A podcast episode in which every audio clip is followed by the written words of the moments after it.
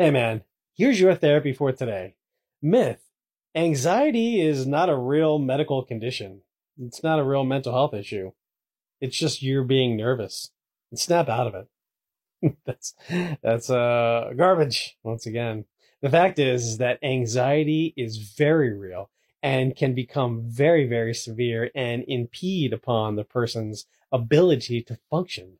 That focus on worry and self doubt and future oriented and trying to plan for things that are potentially going to happen that are going to be horrendous uh, is a serious mental health condition and they need to uh, seek treatment. So it's not uh, a bullshit problem or an excuse. Uh, it's a real issue. So please, if somebody's anxious around you, um, they oftentimes cannot help it. And the things that they have tried have not been able to help. It can lead to panic attacks and maybe even obsessive compulsive behaviors. So be kind and considerate above all. I'll see you soon. Short Cast Club